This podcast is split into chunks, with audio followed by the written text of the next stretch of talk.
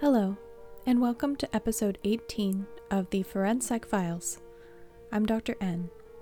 In the wake of recent events here in the United States involving the senseless murder of black men and protests of police brutality, I wanted there to be an episode that helps support black people and the Black Lives Matter movement without distracting from it or talking over black voices. I agree with those who have expressed sentiments that white people trying to unpack and explain racism they do not and never will experience is voyeuristic and self serving. In no way do I want to perpetuate that harmful narrative. There are many things we can do as white people to help the black community. There are protests to attend, petitions to sign, black owned businesses to support, and charities to donate to. I will include a lot of resources related to actions that we can take in the episode resources file for this episode, which will be linked in the episode notes. I'm not an expert in racism, prejudice, bias, or privilege. There are a lot of black authors who have written excellent books and articles covering those topics that I absolutely recommend everyone read. Those will also be in the resources file. As white people, we should be educating ourselves with this material that has been made with thousands and thousands of hours of emotional labor. We should not stand back and demand black people teach us about the racist systems we benefit from and the racism we allow to continue in our country and around the world. As a wise black journalist said, true violence is the white liberal who places the emotional, physical, and intellectual labor upon the back of black Americans as they mourn. It's our job now to do the work, to educate ourselves, to seek out those resources on our own, to not burden our black friends, colleagues, and citizens with work we need to take on ourselves. I want to focus on a part of this process that is directly related to the podcast murder charges, or lack thereof in some cases. Some of these murders by the police of black people are followed by criminal charges. In some cases, they are murder charges, but in other cases, they are lesser charges or no charges at all. The easy answer to why there are so many different charges for seemingly the same act is complicated. Systemic racism plays a really big part in the decision to not punish or prosecute these police murderers. But for the ones that do see charges, what do they mean? In the case of George Floyd, why did they get upgraded? I covered types and degrees of murder in episode 5, but I received a request from a student the other day to discuss the murder charges specifically in the George Floyd murder case. I decided to look into a number of these murders where charges were filed to help explain some of the differences in these murder charges in the context of current events. I will not be discussing the details of those murders, just the charges associated with them.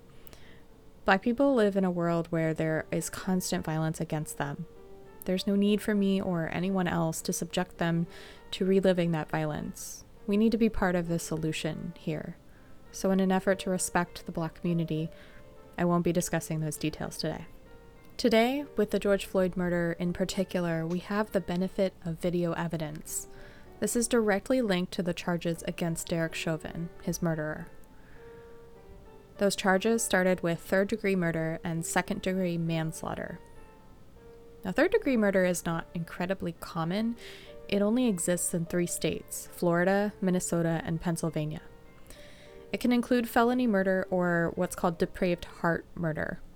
It carries a maximum sentence of 25 years in Minnesota, where George Floyd was murdered.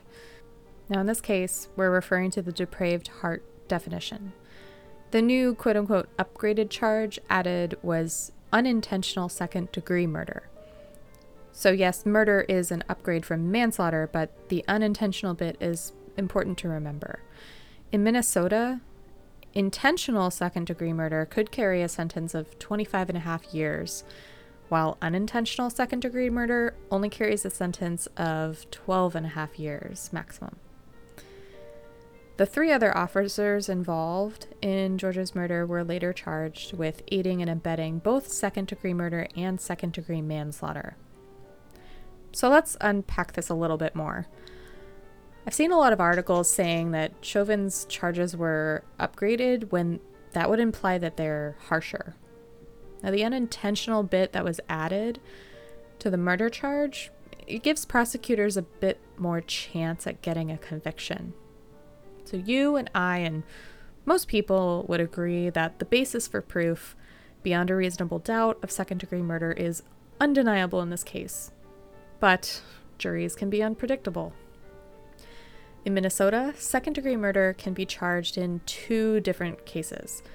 The first being causing death with intent of causing death, but without premeditation, or causing death while committing a drive by shooting. So it's really difficult in this case and in many cases involving police committing murders to prove premeditation. And that's why we rarely see first degree murder charges for these types of cases unless there's undeniable proof. The unintentional bit that was added to the second degree murder charge indicates that the person caused the death of the victim without intent while committing a felony offense with force or violence. It also applies when death is caused without intent while intentionally inflicting bodily harm when the victim is restrained. That last bit applies directly to the George Floyd case. They may have a hard time proving intent in this case, so they added the unintentional bit, which should have the best chance of holding up in court. Finally, just to talk about the second degree manslaughter charges, um, because when the charges were upgraded, the initial charges didn't just go away, they all apply. So for the second degree manslaughter charge, in Minnesota, there are five possible means, one of which you have to prove to uphold this charge. And I'm quoting this directly from the statute itself. So, the means under which second degree manslaughter can be upheld are means including causing the death of another, one, by the person's culpable negligence, whereby the person creates an unreasonable risk and consciously takes chances of causing death or great bodily harm. 2. By shooting another with a firearm or another deadly weapon as a result of negligently believing the other to be an animal. 3. By setting a spring gun, pitfall, deadfall, snare, or other weapon or device. 4. By negligently or intentionally permitting any animal to run uncontrolled off the owner's property or negligently failing to keep it properly confined and finally, five, by committing a violation of neglect or child endangerment, and murder in the first, second, or third degree is not committed. Now, clearly, in this case, the first condition would apply, where there was pretty a pretty good amount of culpable negligence and a disregard for the risk of death in that situation. That comes with a sentence of no more than 10 years so, overall, the most he could be sentenced with by the standards of what he's been charged with is 25 years for the third degree murder charge, which I think is a little ironic because that was one of the initial charges. And when they say upgrade, murder is an upgrade, but the sentencing time is half of what the original third degree manslaughter charge was. And I think that's where some of the confusion comes from, it, especially if you're not familiar with the laws of every particular state, which I certainly am not, and I'm reading a lot about Minnesota law these days, but it's easy to think that going from third to second or manslaughter to murder is an upgrade that that it would come with some sort of harsher sentence, but in this case under Minnesota law, it doesn't. Now, we've seen other cases slip through on technicalities or not having enough proof beyond a reasonable doubt, so having charges that have ample evidence to back them up is really important if we want these murderers to be held accountable. There are a few more cases I want to touch on in this episode. Uh, one of them has to do directly with police brutality and neglect. One of them has to do with pseudo police brutality, um, but has to do with a security guard, not a formal police officer. And the third um, has to do with citizens, um, but it involves citizens' arrest. It's a very recent case that's going through the courts right now. So I will touch on those three cases and talk about the legal charges um, that were filed against those perpetrators. The first is the Freddie Gray case. Freddie Gray was arrested in Baltimore, Maryland in April of 2015. He was charged at the time with having an allegedly illegal knife. His subsequent murder sparked major protests in downtown Baltimore, and after his funeral, the unrest in the city was palpable, leading to looting and burning of a local CVS. This precipitated a state of emergency in Baltimore. They summoned the National Guard and had a nightly curfew for nearly a week.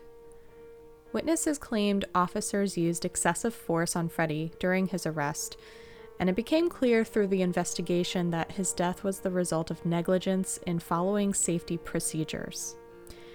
There had been a new department policy put into place merely a week before Freddie's arrest as a result of other transportation related injuries to people in police custody. Though there is no video evidence at the time of the officer's neglect directly, prosecution was ultimately pursued. Along with failing to follow those safety protocols, officers also failed to establish probable cause in his arrest, and officers were subsequently charged with false imprisonment. The police alleged he was carrying this illegal switchblade when he was in fact carrying a legal sized pocket knife, so his arrest wasn't even warranted in the first place. The medical examiner ruled his death as a homicide. They said it couldn't be ruled as an accident because the injuries were sustained during transport. Of the six officers involved, three were charged with manslaughter, and the driver of the police transport van was charged with second degree depraved heart murder, which would have come with a sentence of 30 years in prison. The manslaughter and assault charges would come in with a maximum of 10 years in prison. Depraved heart murder refers to a murder where there's no explicit intent to kill, there's a depraved indifference to human life where actions result in death, though there was no explicit intention to kill the victim at the time. The act committed usually carries a high risk of causing serious harm or even death, and when you ignore that risk, it demonstrates that you have a depraved indifference to human life resulting in death. Unfortunately, in this particular case, the state prosecutor, Marilyn Mosby, didn't handle the cases well at all. They separated all six officers. Um, they decided not to prosecute them together. They kept them in the city. Um, and it, just the way that it was handled was, was very poor. One of the officers was acquitted of all charges. The other three officers had all charges dropped at a certain point. I think it was about a year after they were charged.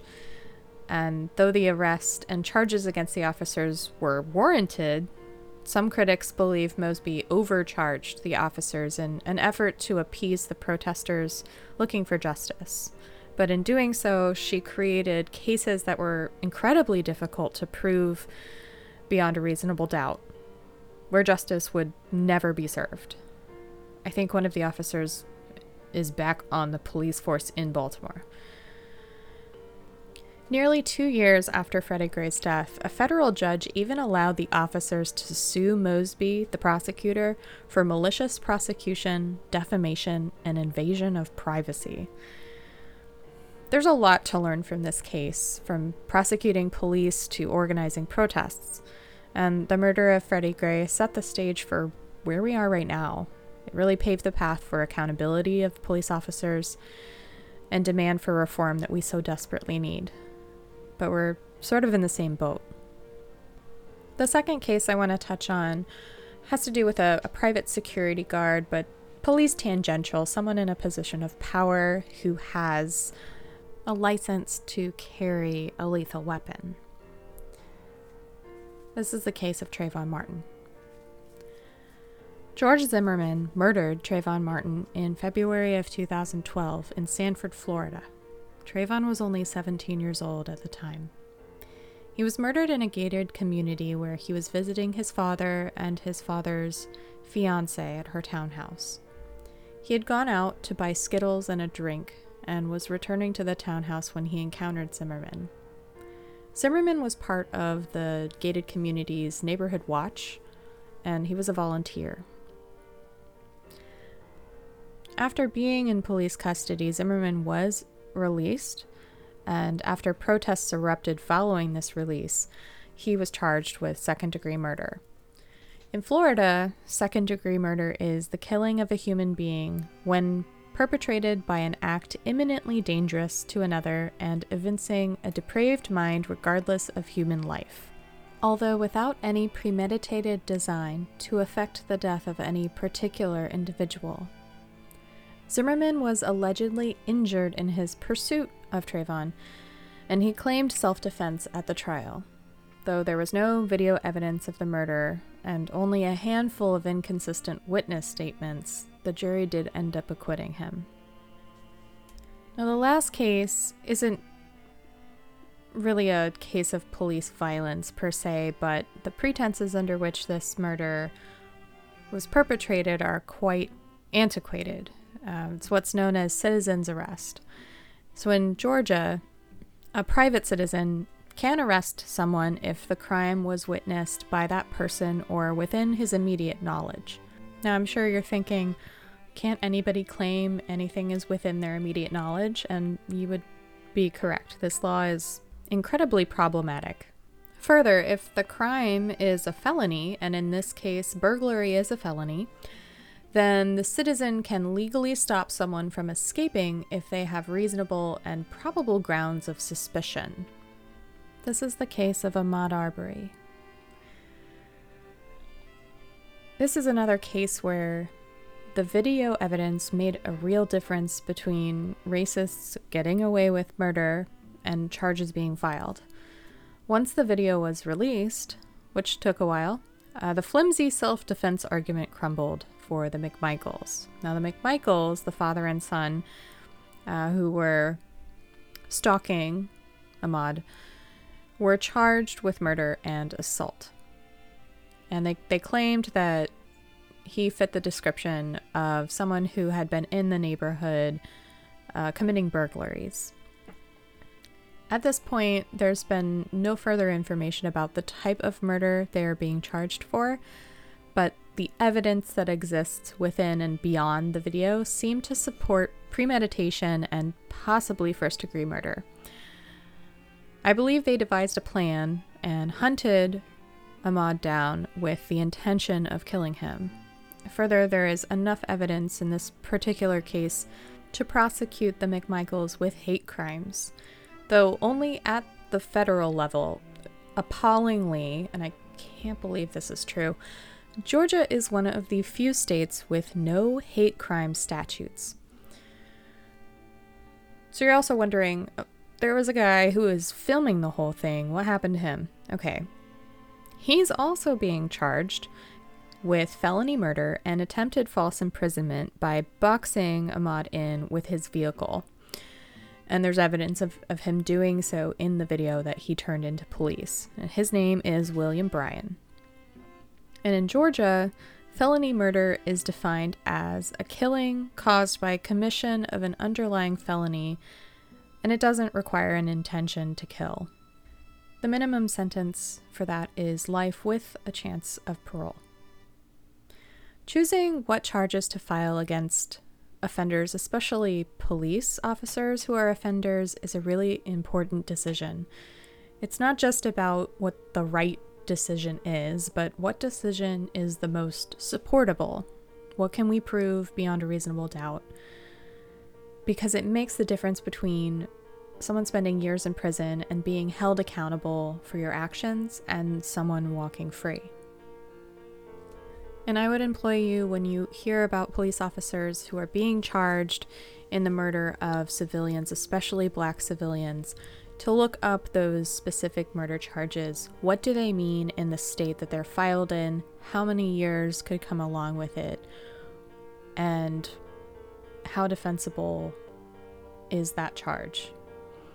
Because there the laws in every state are a little bit different and they're all nuanced in a particular way for that state. So I especially in the George Floyd case where we see people constantly saying that the charges were upgraded, you have to take that with a grain of salt because while murder is an upgrade as I said before from manslaughter, the sentencing that goes along with it isn't an upgrade. I encourage all of my listeners, especially those of us who are white, to seek out as many resources as you can to educate yourselves about the history of racism, not just in the United States, but across the world. Read books written by Black lives, watch movies made by and about Black lives, and support your local Black community. I have many resources available if you're at all interested in learning more about the Black Lives Matter movement and what we can do to support Black people right now. They're all listed in the episode resources for today's episode, linked in the show notes. The best thing we can do right now is to listen, to learn, and to take the appropriate action. Thank you for listening to episode 18. I'll be back on schedule next week with a brand new episode. I took a bit longer with this particular episode to gather the resources and do the research necessary for this episode because of how important the content is. Hit that subscribe button so you have access to the newest episodes right when they're released. You can listen to the ForenPsych Files on the website at the forenpsych files.captivate.fm, which is linked in the episode notes. You can also listen on Apple Podcasts, Google Podcasts, Spotify, Stitcher, and anywhere else you listen to podcasts. You can find me on Instagram at the ForenPsych Files Pod. Please reach out if you have any questions, corrections, suggestions, or requests. The email for this podcast is theforenpsychfilespod at gmail.com. Please leave me a review, especially on Apple Podcasts, so more amazing people like you can find us. All episode content was researched, written, and produced by me, Dr. N. All music you hear in this episode was written and produced by me and classical composer Jeffrey Young.